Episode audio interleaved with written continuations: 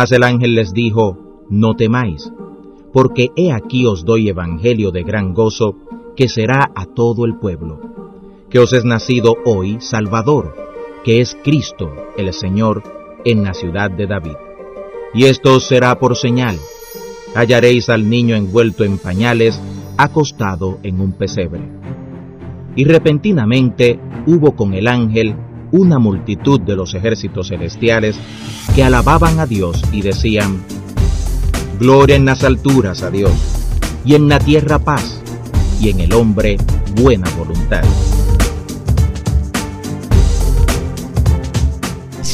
Nosotros celebramos en estas fechas es que el Hijo de Dios, viéndonos en nuestras tinieblas, viéndonos sumidos en la miseria del pecado, viéndonos alejados de Dios y por lo tanto alejados de toda posibilidad de felicidad, tuvo compasión de nosotros y nos trajo la luz.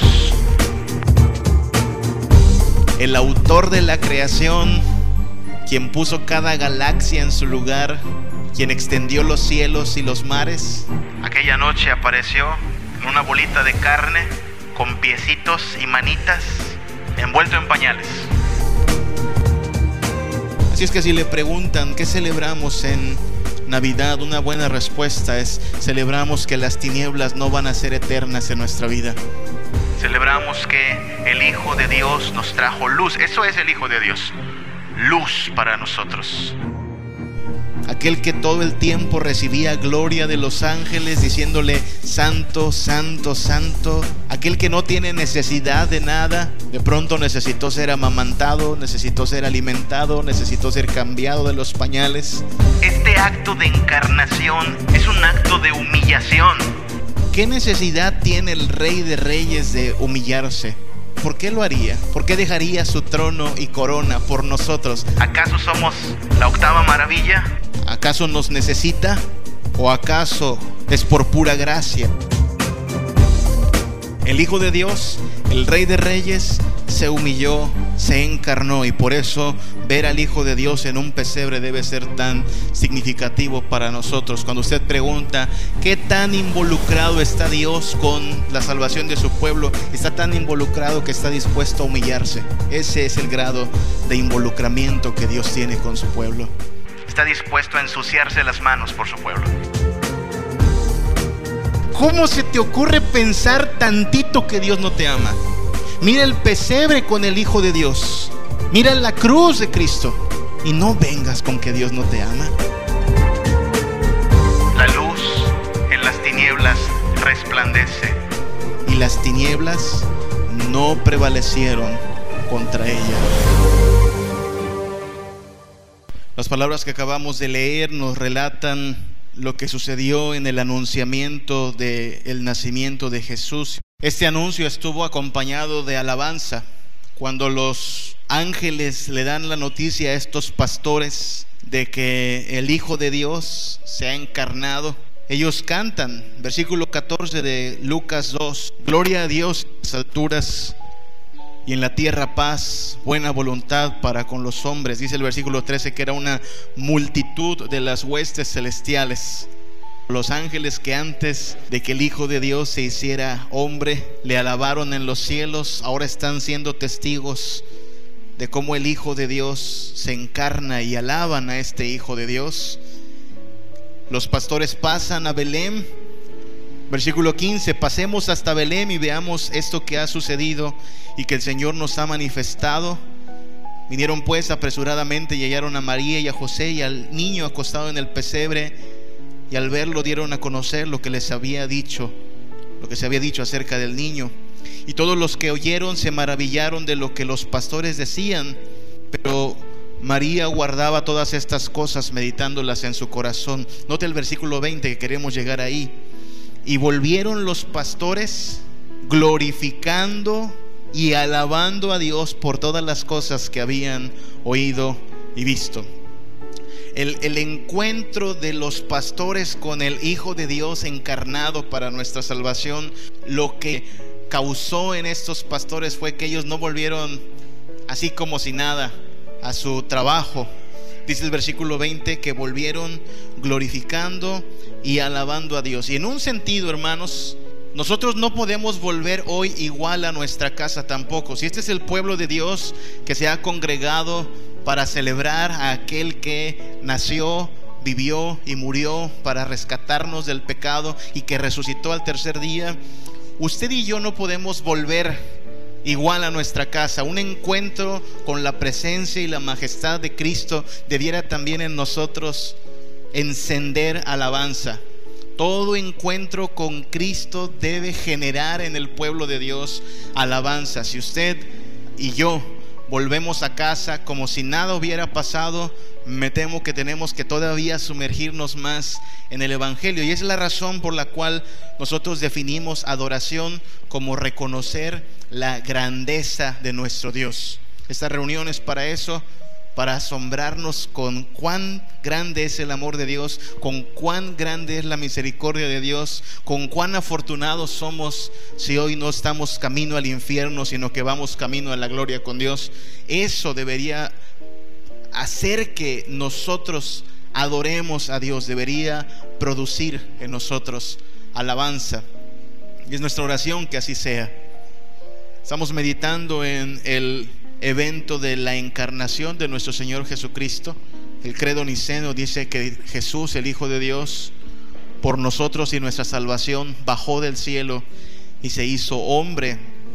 La semana pasada hablábamos de Cristo en la eternidad, Cristo en el cielo antes de encarnarse, pero hoy vamos a hablar ya de Cristo aquí, en, en la cuna, en el pesebre, una cuna muy peculiar. Nadie de nosotros espera que la cuna de su hijo sea el comedero de los animales, pero cuando se trató del Hijo de Dios, el Hijo de Dios no tuvo cuna, no tuvo portabebé, apenas alcanzó para darle el mismo lugar donde comían los animales. Vamos a el Evangelio de Juan, hermanos, y vamos a meditar en esos versículos de Juan, capítulo 1 para analizar lo que está pasando aquí.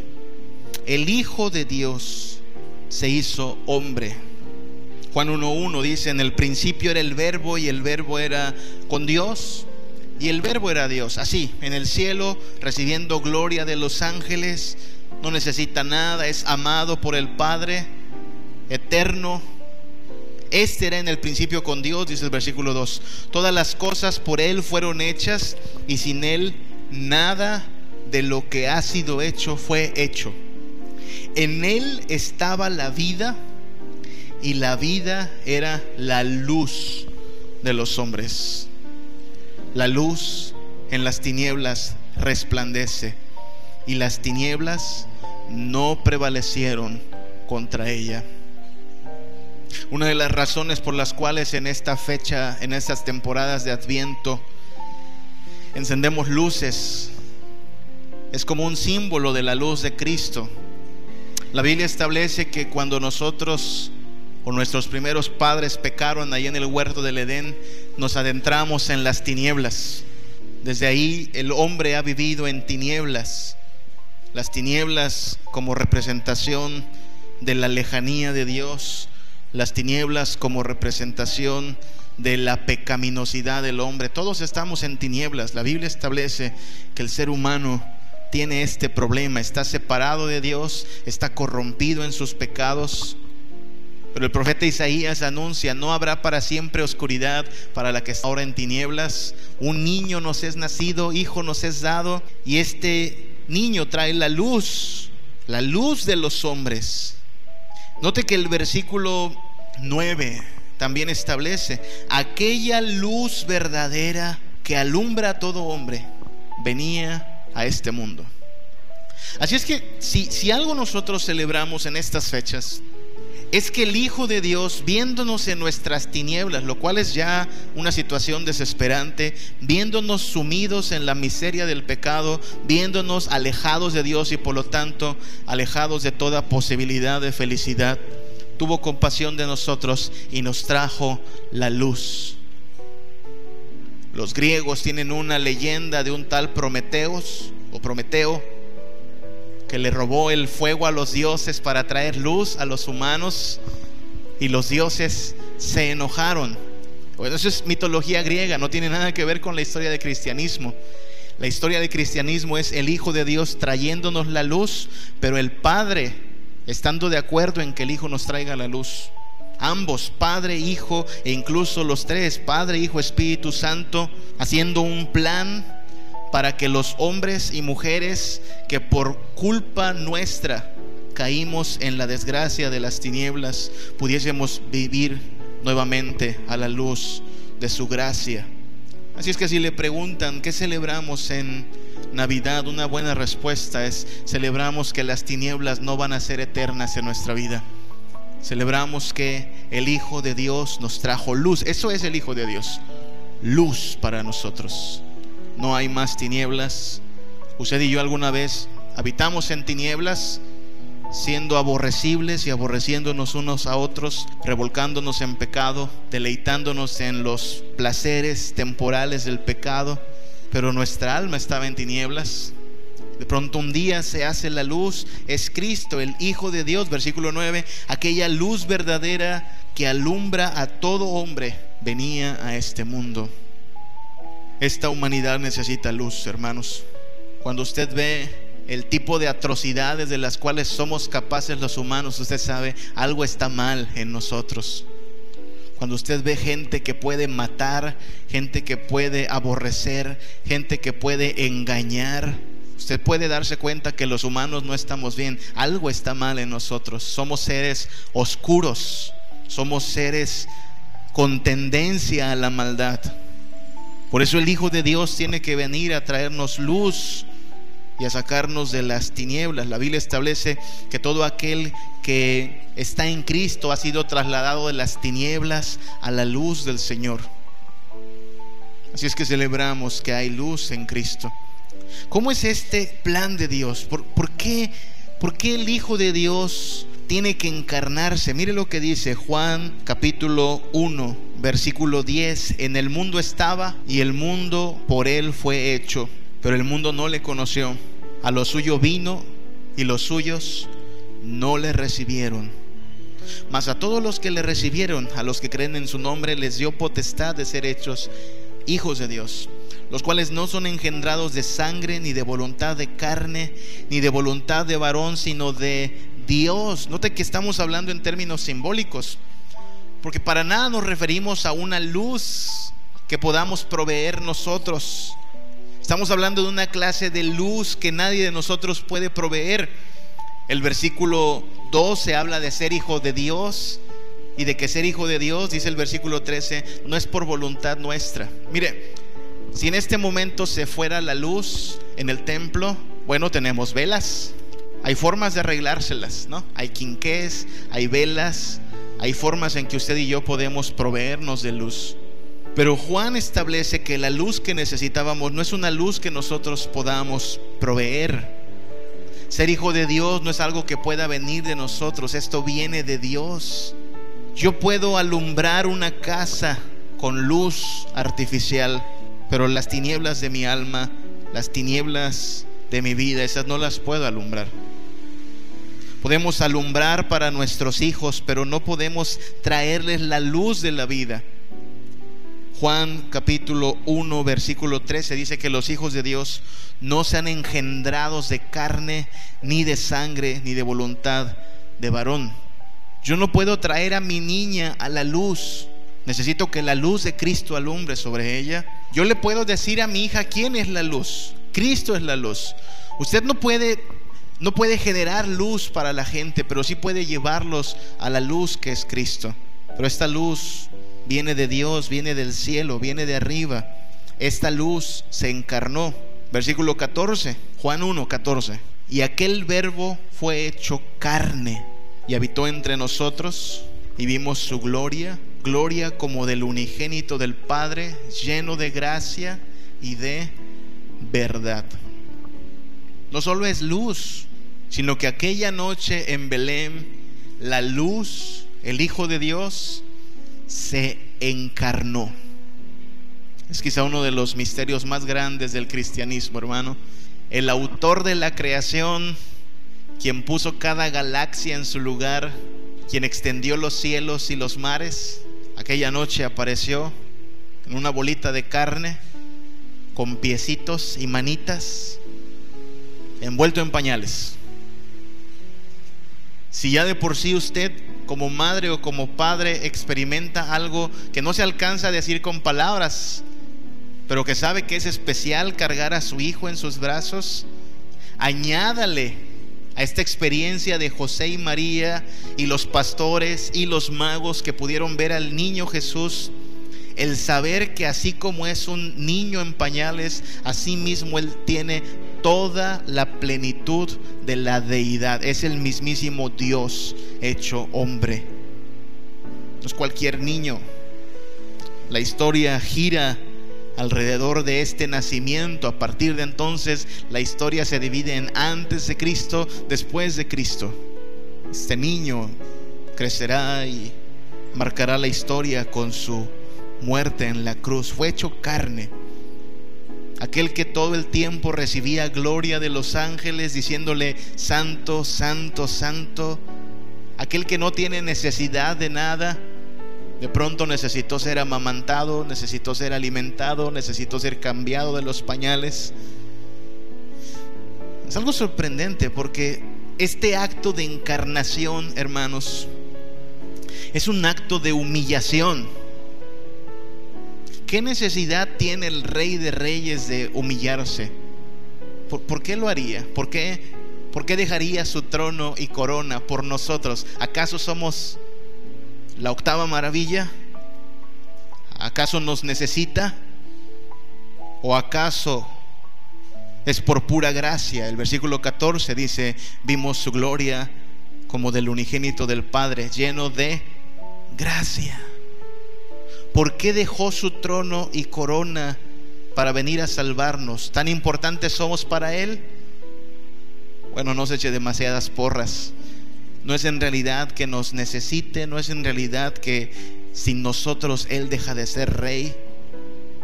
Es que Él está lleno de gracia. Y antes de ver a su criatura creada imagen de Dios perdida, Él prefiere rescatarla, aunque sea a precio de sangre. La encarnación de Cristo, hermanos, es un acto de humillación. No es común ver actos de humillación en la tierra. Los seres humanos no somos muy dados a humillarnos, ¿sabe?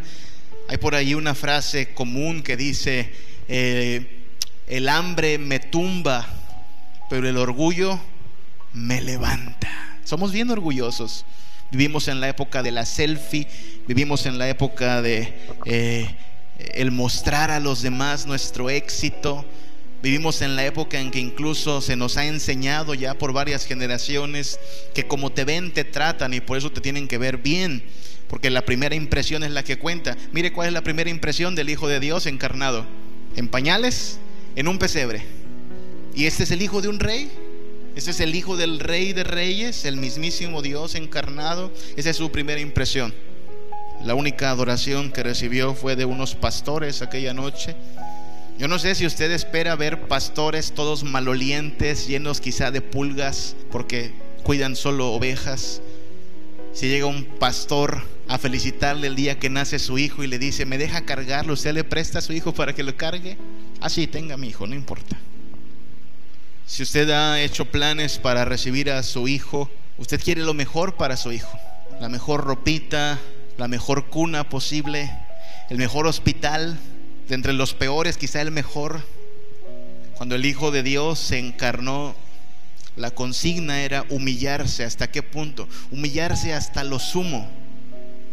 Siendo en forma de Dios, no estimó el ser igual a Dios como cosa a que aferrarse, sino que se despojó a sí mismo tomando forma de siervo, hecho semejante a los hombres, y estando en la condición de hombre, se humilló a sí mismo, haciéndose obediente hasta la muerte y muerte de cruz. Toda su vida fue una vida de humillación. No es común la humillación entre los seres humanos, lo común es el orgullo. Piensen los grandes políticos de nuestra nación o los grandes reyes de la tierra, todavía los hay. Yo no veo a los hijos de nuestros políticos yendo a la escuela pública. Yo no veo a los hijos de nuestros gobernantes y presidentes yéndose a atender en la Cruz Roja o en el Seguro Social. ¿Ha visto alguna vez al hijo del presidente en urgencias del Seguro Social? No, ¿por qué no? Es que hay niveles. Los hijos de los reyes no se humillan, los reyes mismos no se humillan. Pues este sí, el Hijo de Dios, el Rey de Reyes, se humilló, se encarnó y por eso ver al Hijo de Dios en un pesebre debe ser tan significativo para nosotros. Cuando usted pregunta, ¿qué tan involucrado está Dios con la salvación de su pueblo? Está tan involucrado que está dispuesto a humillarse. Ese es el grado de involucramiento que Dios tiene con su pueblo. Está dispuesto a ensuciarse las manos por su pueblo. Nuestros gobernantes en esta tierra por más buenos que sean, no estoy politizando nada, por más buenos que sean, no se distinguen por su disposición a la humillación o a la humildad. Y los seres humanos en general no estamos muy en la idea de humillarnos, pero el Hijo de Dios se humilló por nosotros, lleno de gracia, versículo 14, y lleno de verdad.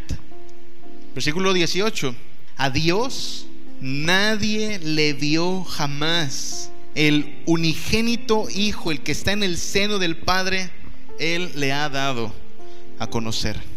¿Cuántos hijos tiene Dios? Uno. Si usted tuviera solo un hijo, estoy seguro que usted cuidaría de su hijo con todo su corazón. Los padres somos dados a apapachar a nuestros hijos, a veces hasta consentir de más. Les queremos ahorrar dolor, les queremos ahorrar incomodidades, pero el Dios de gracia y verdad está dispuesto a despojarse de su Hijo unigénito para salvar al mundo perdido en tinieblas. Y está dispuesto a humillar a su Hijo para que nosotros conozcamos la luz de la vida. ¿Qué tanto ama Dios a su pueblo? ¿Cuál es la mayor bendición que ha recibido el pueblo de Dios, hermanos? A veces me preocupa que cuando le pregunto a alguien, eh, hermano, hermana, ¿qué cosas tiene usted que agradecerle a Dios? El hermano o la hermana empieza a enumerar, ¿no? Pues que tengo trabajo, que tengo comida, que tengo salud, que tengo una familia, que no me han asaltado, todo eso está bien. Yo le digo, bueno, muy bien, pero ¿qué más tiene que agradecerle a Dios? Bueno, que, ya viene el aguinaldo, que me regalaron algo que no era algo feo y me gustó. Todo eso está muy bien. Pero hermanos míos, esas cosas no necesitaban la encarnación del Hijo de Dios. Dios podía darnos comida y trabajo y salud sin haber humillado a su Hijo la mayor bendición que hemos recibido como pueblo de Dios es el Hijo de Dios viniendo a nosotros a salvarnos. Y, tenemos que verlo así cuando usted y yo nos pregunta o nos preguntamos, ¿qué cosa debo agradecerle a Dios? En primer lugar coloque a Cristo, encarnado, dispuesto a morir por nosotros. Esa es la mayor bendición. Hay gente que a veces como no entiende esto, como no tiene esta perspectiva bien clara en su vida, el día en que se queda sin trabajo, el día en que se queda sin salud, el día que tiene que estar en el hospital o el día en que las cosas le salen mal, ¿sabe qué dice? Dios no me ama. Como me está yendo mal, yo creo que Dios no me ama.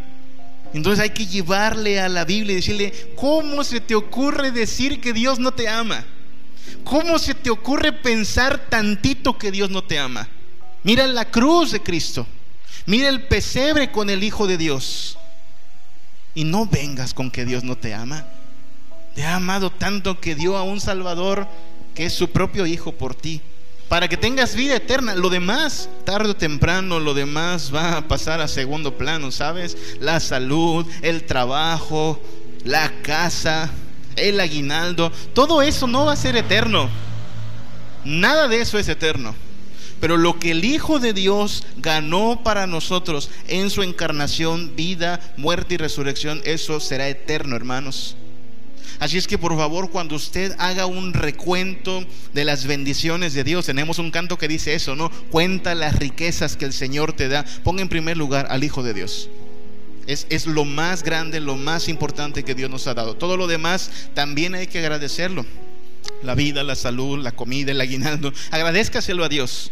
Pero si un día no tiene nada de eso, pero tiene al Hijo de Dios, usted es suficientemente afortunado como para saberse rico en la gloria, como para saberse amado por Dios.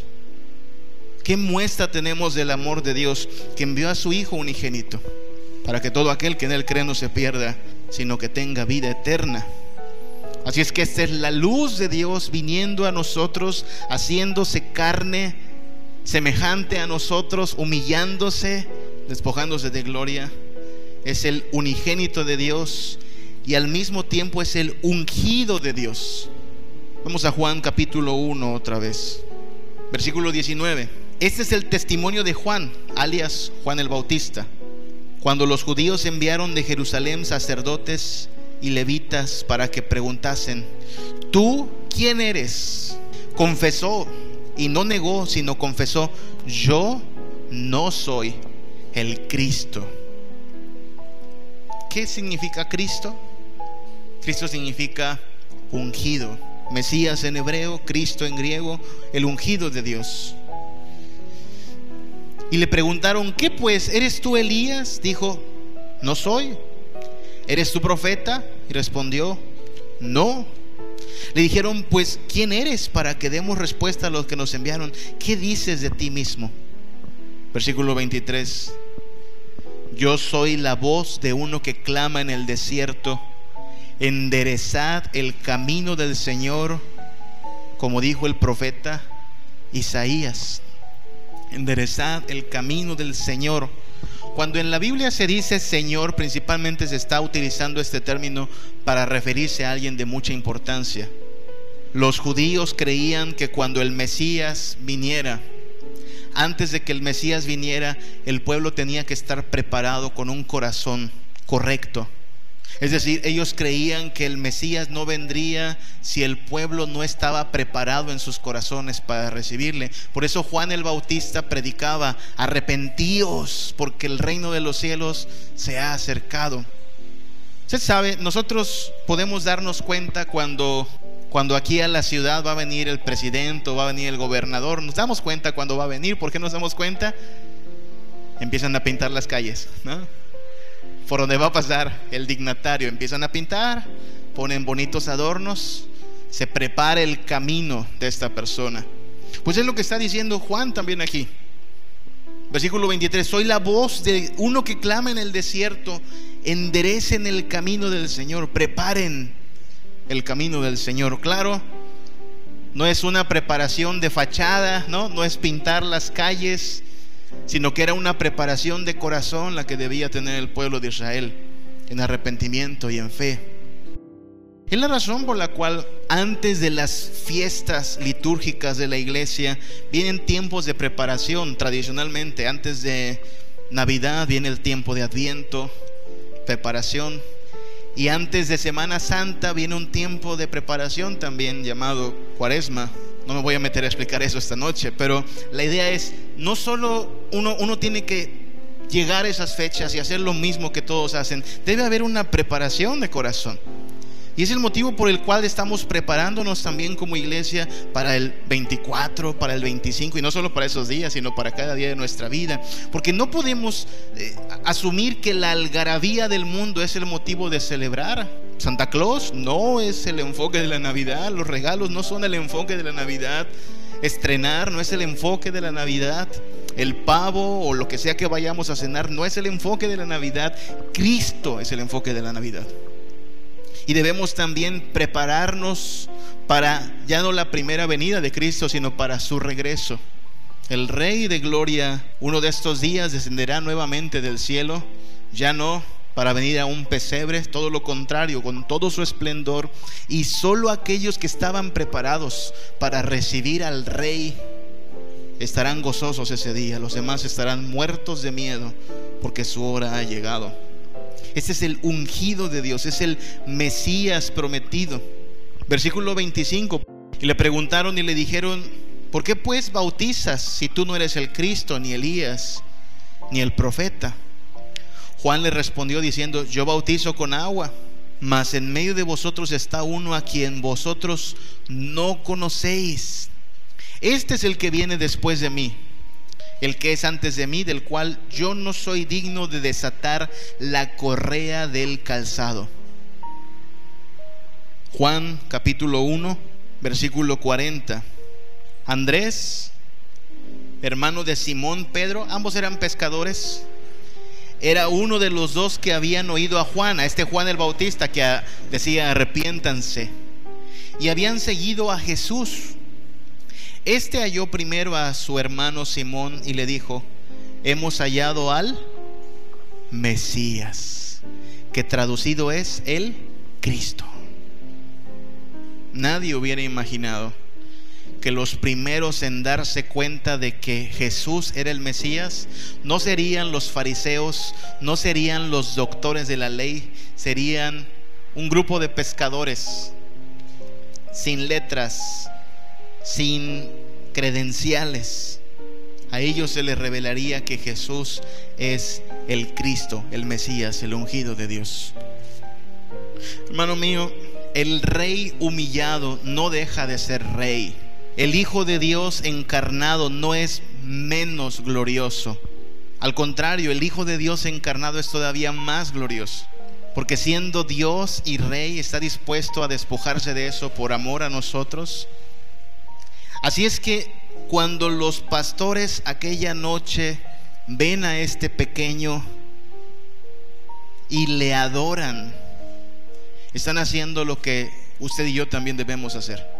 Reconocer la grandeza de Dios, aunque esta grandeza temporalmente estaba velada por la encarnación. Mucha gente no veía a Jesús como el Mesías porque lo veían así, humilde, carpintero de una aldea sin, sin importancia. El Hijo de Dios encarnado no es menos glorioso, no es menos digno, no es menos lleno de gracia y lleno de gloria. Todo lo contrario. Es el Hijo de Dios encarnado el que se convierte en el objeto de nuestra adoración como iglesia. Y a Él debemos cantar, y a Él debemos servir, y a Él debemos entregar nuestra vida, y a Él deberíamos honrarlo con lo que somos, y a Él deberíamos darle gloria con todo lo que hacemos. Encontrarnos con Jesús no puede tener una respuesta neutral. Nadie venía a Jesús y hacía como que no ha pasado nada. Ante Jesús solo había dos opciones. La gente o se burlaba o la gente caía de rodillas y alababa. No hay puntos medios aquí. Y usted y yo no podemos, después de un encuentro con Jesús, seguir como si nada. O caemos rendidos ante Jesús o nos vamos negando que este sea el Hijo de Dios. ¿Cómo celebramos nuestra Navidad? ¿Cómo celebramos la venida de Cristo? Reconociendo que este Hijo de Dios encarnado es el que nos puede salvar o con la indiferencia típica del mundo que no alcanza a ver que de este Hijo de Dios encarnado depende nuestra salvación. Adoración es reconocer la grandeza de nuestro Dios y el hecho de que el Hijo de Dios se haya hecho hombre no lo hace menos grande, todo lo contrario, lo hace más digno de ser alabado, lo hace más digno de ser reverenciado. En este mundo se le da alabanza y gloria a personas sin importancia. Vea los conciertos llenarse, vea los partidos de fútbol llenarse de gente. Esta gente recibe alabanza. Se le llama ídolos también, ¿no? ídolos de la música, el ídolo del fútbol, el ídolo de aquí y de allá. Ellos no son dignos de nada. El único digno de recibir gloria y alabanza, porque siendo rey se despojó a sí mismo, ese es el Hijo de Dios. Y cuando usted se pregunte qué tanto nos ama Dios, qué tanto está dispuesto a involucrarse Dios por nuestra salvación, no se le pase que este Salvador se hizo hombre y habitó entre nosotros, se ensució las manos para que usted y yo pudiésemos ser trasladados de las tinieblas a su luz. Nuestro Salvador así está dispuesto a involucrarse por nuestra salvación. Si Él está dispuesto a hacer tal cosa, nosotros estamos llamados a sí mismo a humillarnos delante de Él y servirle por amor a lo que Él ha hecho. La respuesta del pueblo de Dios ante la presencia de Dios y de su Hijo es adoración. Acompáñenme a orar un poco a nuestro Dios. Padre, Mientras más conocemos de ti, más asombrados deberíamos estar. Mientras más estamos en comunión contigo, más nuestro corazón debería desbordar en gozo, en alabanza, en certeza y esperanza, Padre. Si los pastores no volvieron igual tras haber visto a Jesús, tu Hijo, nosotros no podemos tampoco volver igual esta noche y tampoco deberíamos vivir nuestras vidas como si nada importante hubiera pasado, Padre. Si hemos visto a Cristo, si hemos sido salvos por Cristo, entonces deberíamos también ser adoradores, tal como los ángeles reconocen tu grandeza, tal como los pastores reconocen la grandeza de tu Hijo. Nosotros deberíamos reconocer su grandeza, Padre. Así es que danos que tu Espíritu Santo nos lleve a través de tu palabra, que nos ilumine y que nos haga ser adoradores en espíritu y en verdad, Padre. Te lo pedimos por Cristo Jesús. Amén.